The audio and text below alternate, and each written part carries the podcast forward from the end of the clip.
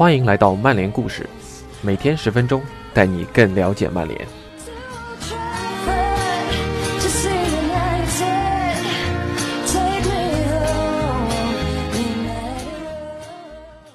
今天给大家带来的故事叫做《索尔斯克亚的一问一答》。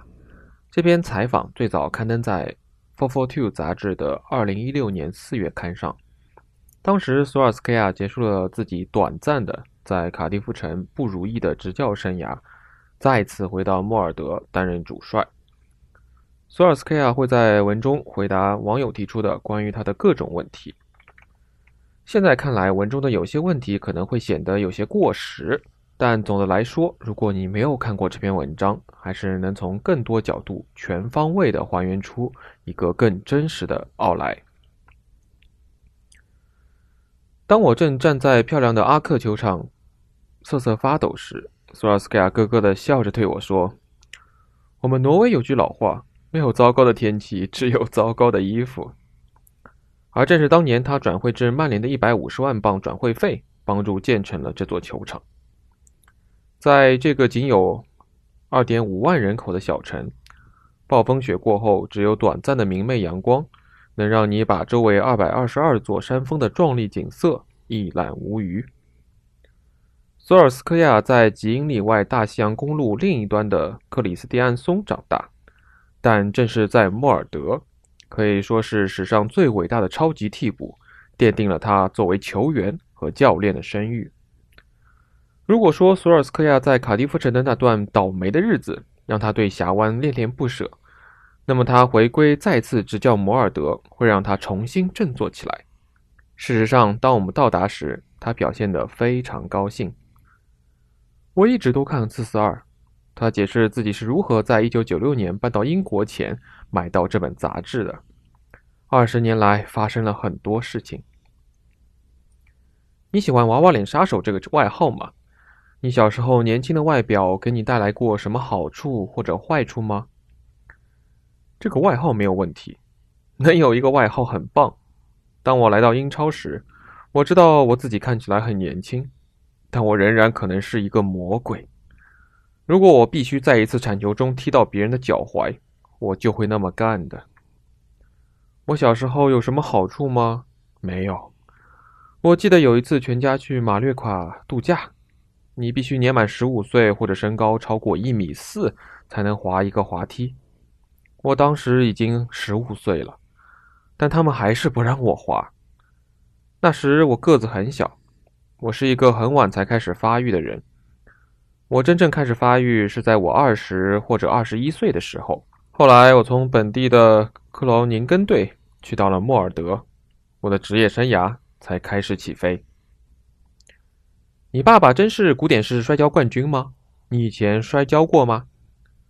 我爸爸是的。我在八到十岁之间参加过摔跤比赛，但当时我正和挪威同年龄组中最好的摔跤手之一一起训练。我被摔得头晕头痛，我从来没对摔跤感兴趣过。你小时候真的是利物浦球迷吗？活到老学到老，这是我唯一能告诉你的答案。我是一个彻彻底底的曼联球迷，我流着红色的血。你在母队克劳宁根时，一场比赛最多进几个球？我在一场室内比赛中进了十四个，那是一场挪威锦标赛的四分之一决赛。进球是我的标志，但如果没有我的队友给我创造机会，我也不是那种一个人站出来连过三四个人的球员，我非常依赖我的队友。在克劳宁根球场，我们只有五十个到一百个观众，但在挪威的三四级联赛中，我们是一起成长的最好的伙伴。加入莫尔德后多久，你就吸引了其他国家球队的注意？很快，因为我在第一场比赛中就为莫尔德梅开二度，第二场更是帽子戏法。我和马加特在汉堡有过会面，特拉帕托尼希望我去卡利亚里，阿因霍温和拜仁慕尼黑对我很感兴趣，利物浦也是，但是他们并没有给出报价，只有曼联报了价。你还记得你从莫尔德转回到曼联时的事情吗？我在挪威对阵阿塞拜疆的比赛中有两次漂亮的凌空抽射，我的经纪人说，曼联对此印象深刻，想在马丁·爱德华兹去度假之前做点什么。事情进展得很快，所以莫尔德的老板租了一架私人飞机，把我送到了曼彻斯特，因为他们知道我想去那儿。我对此一直心怀感激。我到了老特拉福德，导游还以为我是来观光的，他一直在说个不停。最后他问我：“你来这里干嘛的？”我来这里签合同的。他沉默了，但他把笔给了我，我就是用这支笔签的合同。你是一九九六年加盟曼联的，那年他们错过了希勒，他加盟了纽卡斯尔。他们对你有什么期待吗？一点儿也没有呢。教练说，前六个月你先待在预备队，等你适应了英格兰，然后从一月份开始，我们可能会让你进入一线队的。但是我在预备队的第一场比赛就进了两个球，正好安迪科尔受伤了，我们的锋线告急。在对阵布莱克本的比赛中。我上场六分钟就攻入一球，我知道我会在曼联进球的。我的最后一击总是非常精准。作为球场上的年轻人，没有门将，我射门还是会瞄着门柱内侧打，这样即便有门将，他也扑不出来。在福格森手下踢球是种什么样的感觉呢？为达效力绝对是一种享受。我不久前遇到了埃弗拉，他说他很享受在尤文图斯的生活。但那就像去工作一样，在曼联，我们来卡林顿是来工作的，但我们从来没有感觉到是来工作的。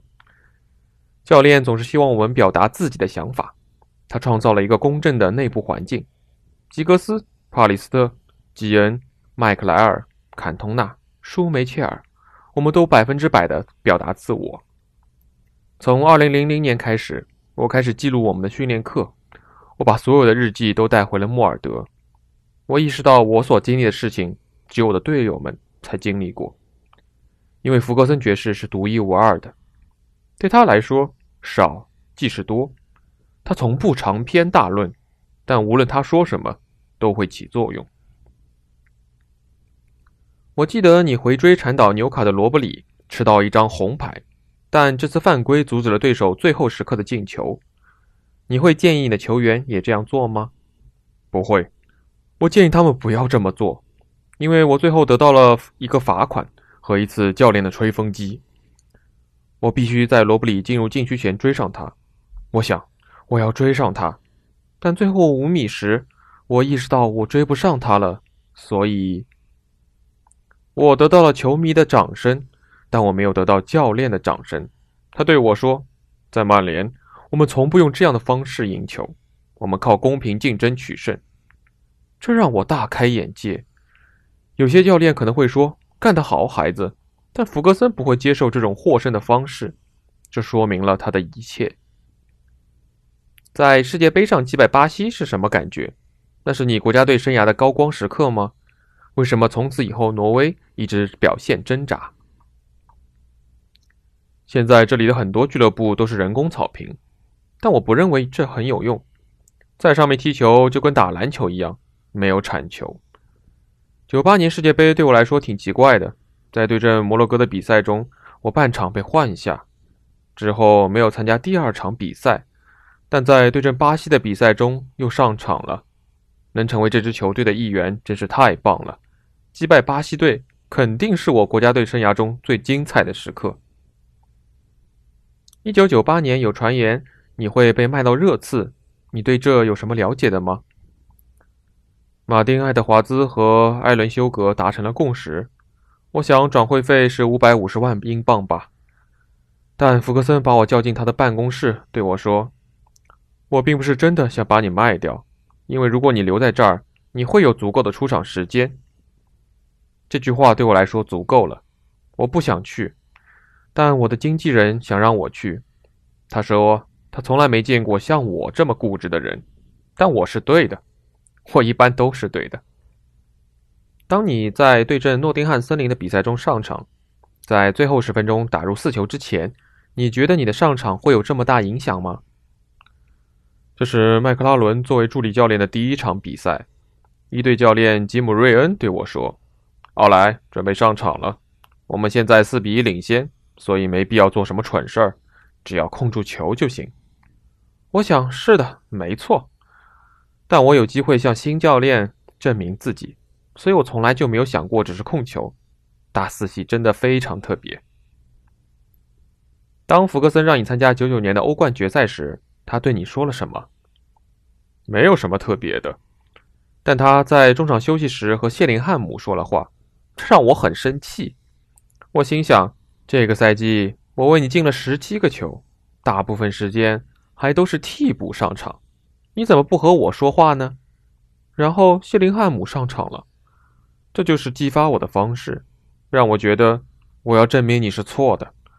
我忘记教练后来对我说了些什么，但我有一张我们在一起的照片，我将永远记得那一刻。我在想，这是你应得的，赢得欧冠确实是你应得的。我们为教练做到了这件事情。一想到这儿，你就要潸然泪下。他就是那种教练。以上就是索尔斯克亚的一问一答上半部分，欢迎你明天继续收听。